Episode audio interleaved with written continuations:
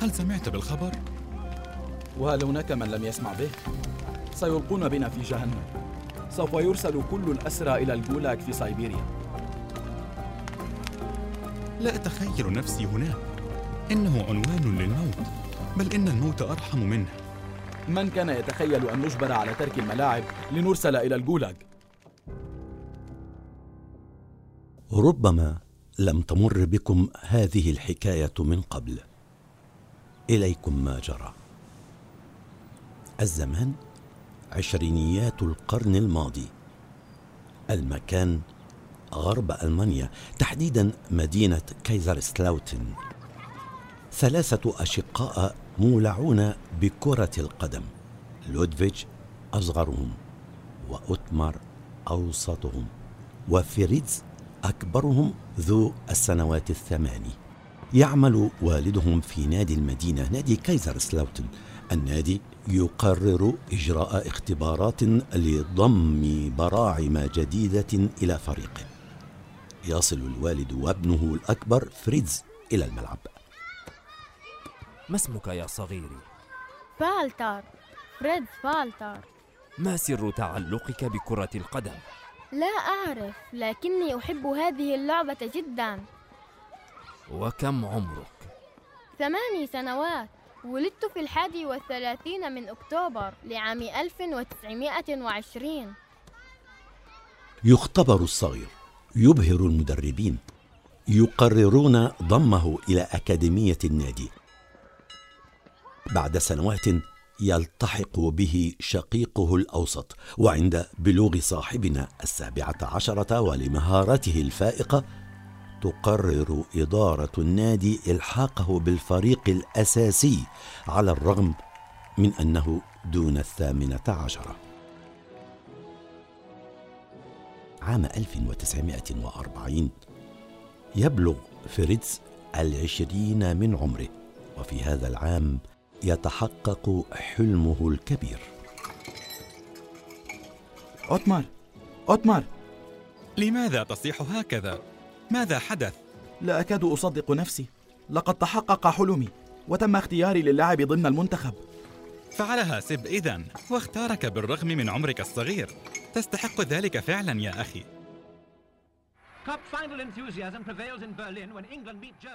تحت قيادة المدرب سيب هيربرجر يخوض فريتز أولى مبارياته ضد رومانيا. يسجل ثلاثة أهداف. يقدم عرضا رائعا في ليلة لا تنسى. لكن العام الذي يحمل له أخبارا سعيدة يحمل للعالم ما لا يسر. إنها الحرب العالمية الثانية المانيا تكتسح أوروبا. طبول الحرب تدق في كل مكان وتطغى على كل شيء.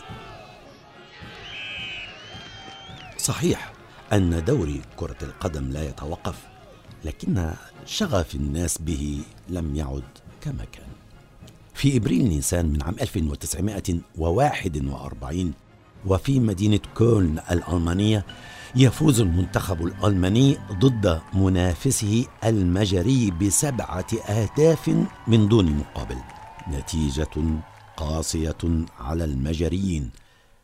لكنهم يأملون في الثأر من الألمان في مباراتهم القادمة على أرضهم. في مايو أيار عام 1942 آه، في العاصمة المجرية بودابست الملعب مكتظ عن آخره بالجماهير. صياح وحماس يفوق الوصف. يتقدم أصحاب الأرض المجريون بثلاثة أهداف مقابل هدف ألماني. يبدو أن الجرح سيلتئم. ينهي الحكم الشوط الأول. غرفة تبديل ملابس الألمان. تتحول إلى غرفة عمليات. الوجوه عابسة. المدرب يقطب حاجبيه ويشرح للاعبيه الأخطاء التي وقعوا فيها ونقاط ضعف المجريين. بات كل شيء واضحا. تقدمهم الهجومي يصنع فراغا بين وسط ملعبهم والدفاع ومن هنا نستطيع فعل الكثير. أريد مزيدا من الجهد نريد أن نفوز. لا تدع الكارثة تقع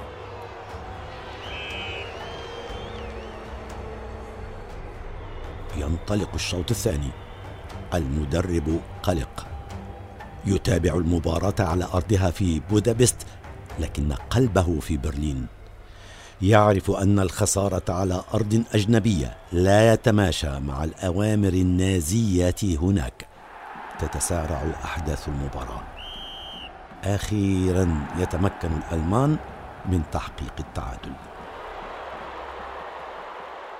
كيف استطاعوا أن يعدلوا النتيجة؟ الخوف أن يتقدموا علينا. لهم روح عجيبة. ذلك اللاعب الشاب له طريقة مميزة في المرور. يعلو نجم فريتز تنتهي المباراة وقد انقلب المشهد رأسا على عقب. خمسة أهداف لألمانيا مقابل ثلاثة للمجر. يواصل المنتخب الألماني نشاطه. يتمنى المدرب لو تطول قائمة المباريات لينأى بنجومه عن المشاركة في الحرب. سبتمبر أيلول عام 1942 تلعب ألمانيا أمام السويد. يبذل اللاعبون الألمان جهدا عظيما لكن الحظ يخالفهم ويخسرون المباراة. تغضب برلين. وزير الدعاية النازية جوزيف جوبلز يخطب أمام مئة ألف شخص. ومرارة الخسارة في حلقه. الفوز في مباراة كرة القدم أكثر أهمية للناس من الاستيلاء على أي مدينة في الشرق. لكن الأمر يتعدى الخسارة في مباراة كرة قدم إلى خسارات على جبهات القتال. الألمان يفقدون أعدادا هائلة من الجنود. حالة من الاستنفار لتعويض الأعداد التي خسروها في الحرب. الكل مطالب بالالتحاق بالجيش. يفعل ذلك أيضا فريتز يرسل إلى معسكر للتدريب ومن ثم يشارك مظليا في معارك كثيرة على جبهات مختلفة.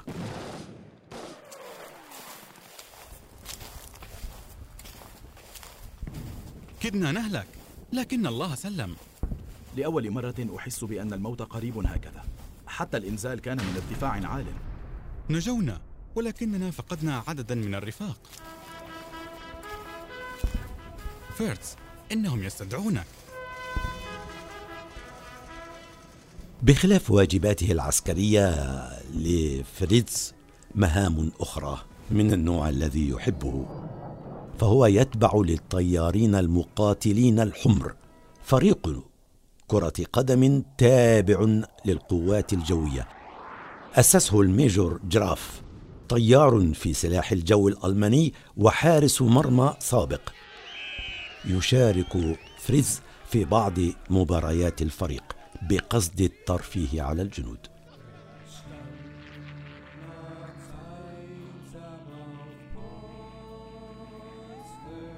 الحرب في عنفوانها. لكن المشهد العسكري مختلف. الألمان يفقدون الأراضي التي كسبوها في المعارك. هزائمهم تتوالى وخسائرهم تتراكم. في النصف الثاني من عام 1944 تنقل كتيبة فريتز إلى رومانيا. حليفة ألمانيا التي تخوض معها معارك ضارية ضد الاتحاد السوفيتي. لكن الهزائم ما تزال تتوالى. يكتسح الجيش الروسي رومانيا. في يناير كانون الثاني من عام 1945 ينجو صاحبنا من الموت. لكن هل تتصورون ماذا حدث؟ لقد وقع اسيرا.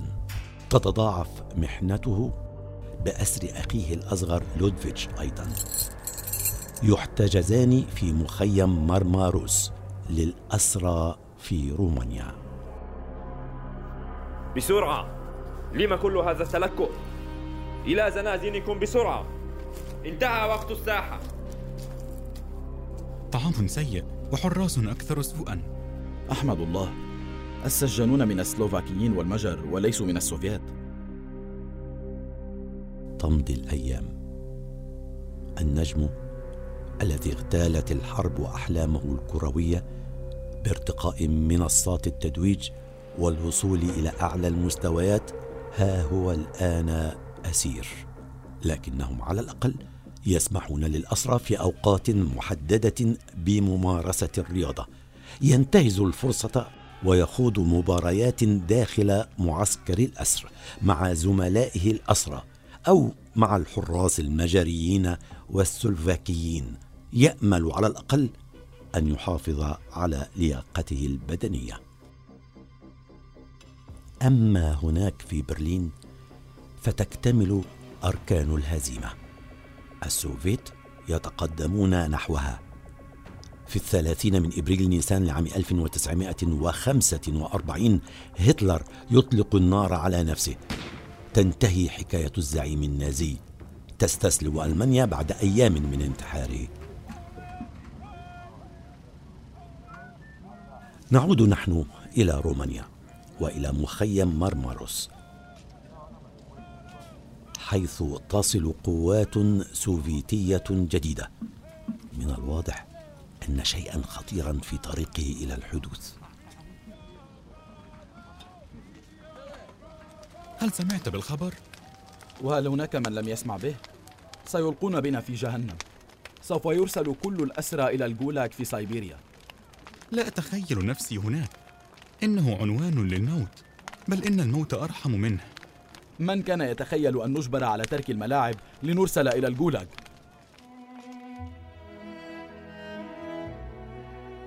الجولاج كذلك فعلا.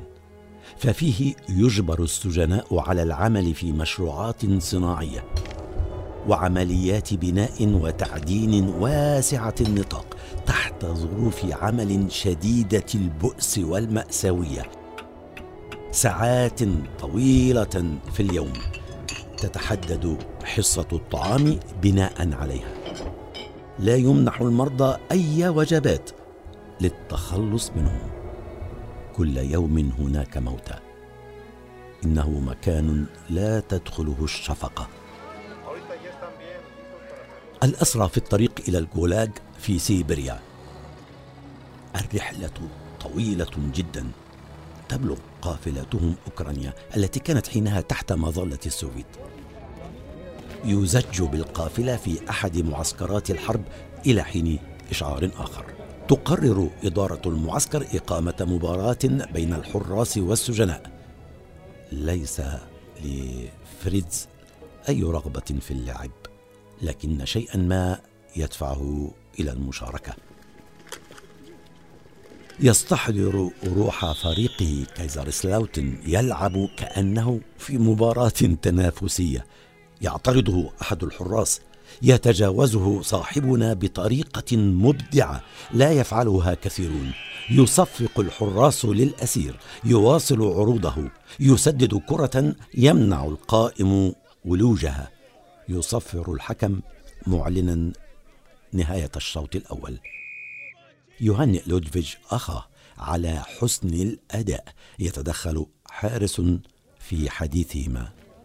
يسأل فريدز هل هذا أخوك؟ إنه يشبهك جدا. نعم إنه أخي لودفيك. أعتقد أنني أعرفك. لا أظن أنني رأيتك من قبل. كنت هناك في عام 1942 لقد رأيتك تلعب ضدنا في بودابست. يومها خسرت المجر بخمسة أهداف لثلاثة. لقد كنت رائعا. في الليل يشرد فريدز يفكر. لقد عرفني ذلك الجندي المجري. عرف أنني لاعب في منتخب ألمانيا. أسير ولاعب في المنتخب تسبب في هزيمة بلاده. على كل حال لن يكون هناك أسوأ من الجولاج. تشرق شمس اليوم الموالي. ينادى على الأسرى للتحرك لاستكمال الرحلة إلى سيبيريا. تقع المفاجأة. في اللحظات الأخيرة يحذف اسم فريتز وشقيقه من قائمة السجناء المرسلين إلى سيبيريا. الحارس المجري يقود صاحبنا إلى قائد المعسكر الميجور شوكوف العاشق للكرة. ولع القائد بكرة القدم. ينجيهما من الجولاج في الثامن والعشرين من تشرين الأول أكتوبر عام 1945 يعود الأخوان إلى بلدهما بعد أن دون في دفاتر المعتقل أن فريدز ولودفيتش ليس ألمانيين وأنهما من محمية سارلاند التي تديرها عصبة الأمم والتي هي الآن ولاية ألمانية. يشعر الأخوان أنهما ولدا من جديد. تنتهي الحرب. تحاول ألمانيا التخفف من آثارها التي أصابت كل شيء في البلاد من عقوبات اقتصادية وتحجيم للقدرات وعزلة دولية.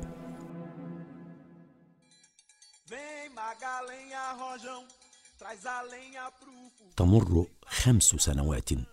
يقام كأس العالم سنة 1950 لا يسمح لألمانيا بالمشاركة ولا يعترف بها إلا في نهاية ذلك العام.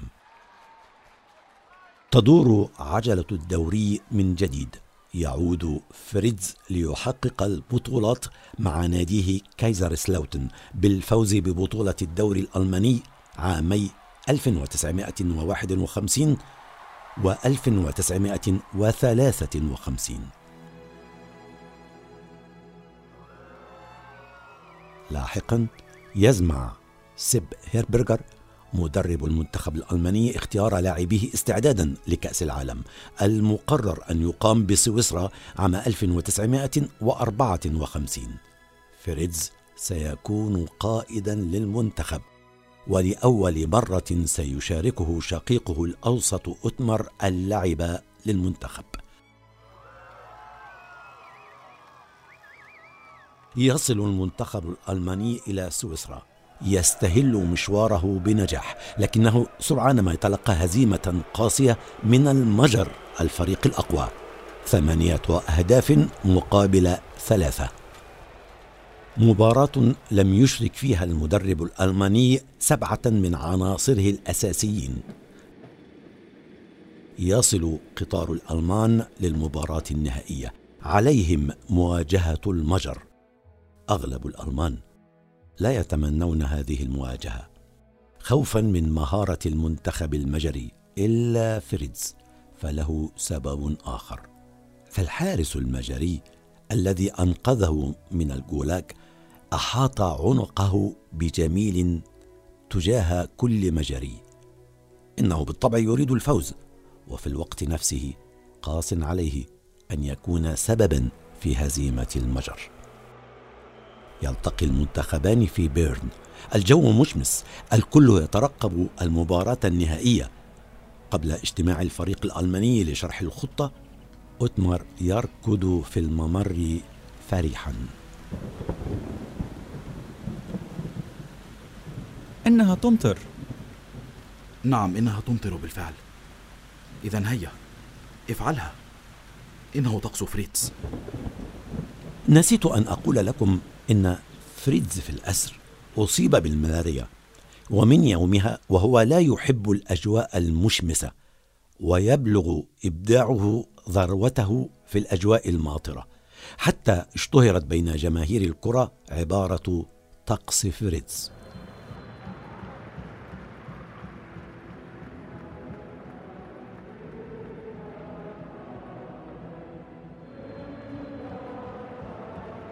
يدخل الفريقان الملعب.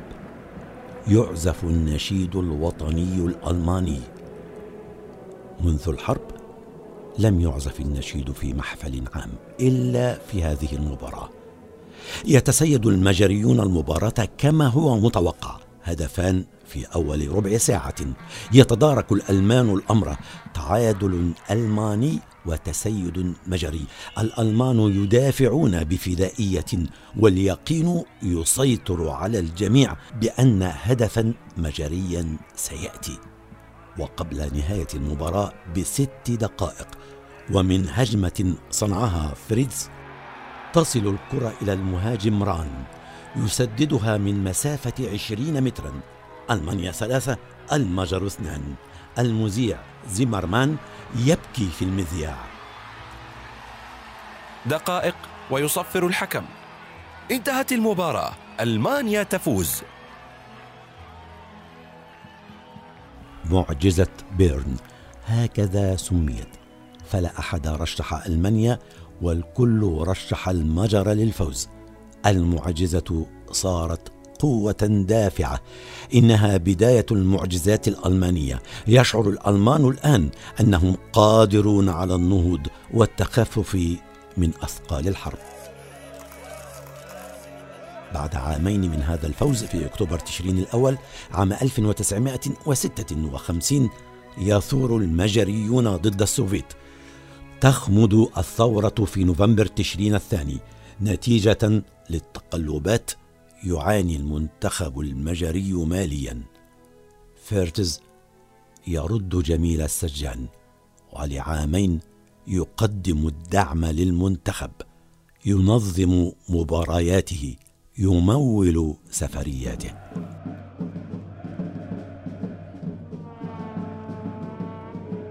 في عام 1958 تصل ألمانيا إلى نصف نهائي كأس العالم أمام السويد البلد المنظم.